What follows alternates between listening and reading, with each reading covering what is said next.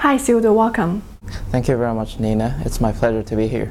Skybound Capital is a fund of hedge fund manager. What are some new exciting policy initiatives in China that you think will be very positive for China's hedge fund industry?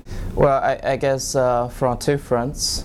One is um, the QDLP scheme that Shanghai was initiating about starting one and a half years ago. It was uh, processing very slowly, uh, probably behind expectation of a lot of market participants. And the other policy aspect is uh, more on the domestic manager. Um, as you probably have already heard um, this week, 50 onshore domestic hedge fund managers are officially recognized as financial institutions. And they are also getting licensed, uh, be put under official supervision. The other key development would probably uh, be more relevant to large cap and blue chip names, uh, which is uh, on the settlement front. So currently, um, stock settlement is T plus one in China, basically meaning asset managers cannot turn over their portfolio too quickly.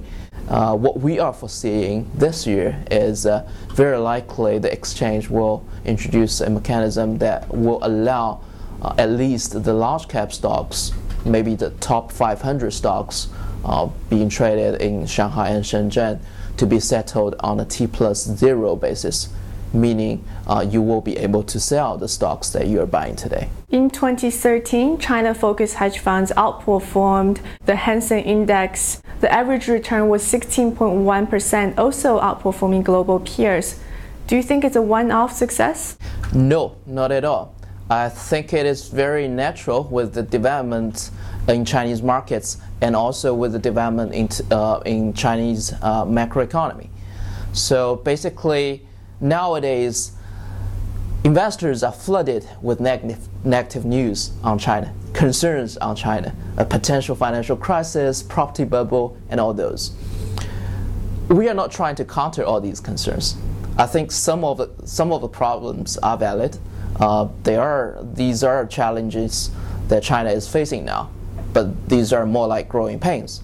Such dispersion in, uh, in betraying managers and the market was nothing new last year.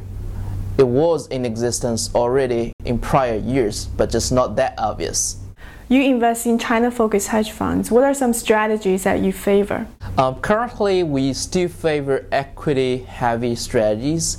It could be equity, traditional equity long short, it could be market neutral. Uh, but we are seeing more and more managers uh, coming to the market with more innovative strategies for Chinese markets at least.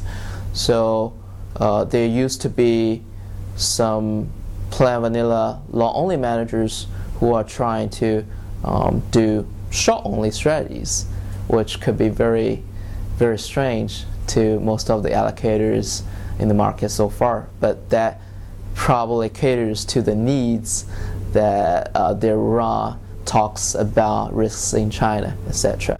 I'm not saying we favor such strategies at the moment, and probably we won't be um, in a long time. But that's more because of the lack of track record of these managers, not because we don't think the strategy can work in China. Lastly, there has been a lot of doubts among investors about the fund of funds sector. Do you think fund of funds still make sense for limited partners? Um, it's very interesting you raise the question because uh, a lot of people are saying fund of fund is a dying business. Uh, I do not completely agree. I mean, it really depends on which markets that where you're operating. Uh, in some of the developed markets where big institutional investors have already accumulated their expertise in selecting managers and doing due diligence over the years.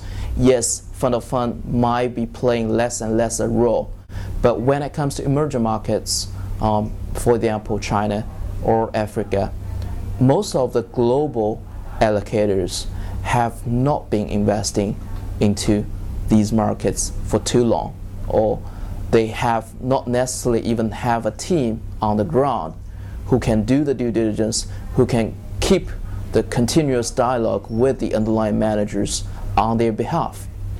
In those cases, I would say fund of hedge funds still could play an essential role in terms of providing a one-stop solution um, to big allocators when they want to allocate to an emerging market where due diligence is more important and more difficult.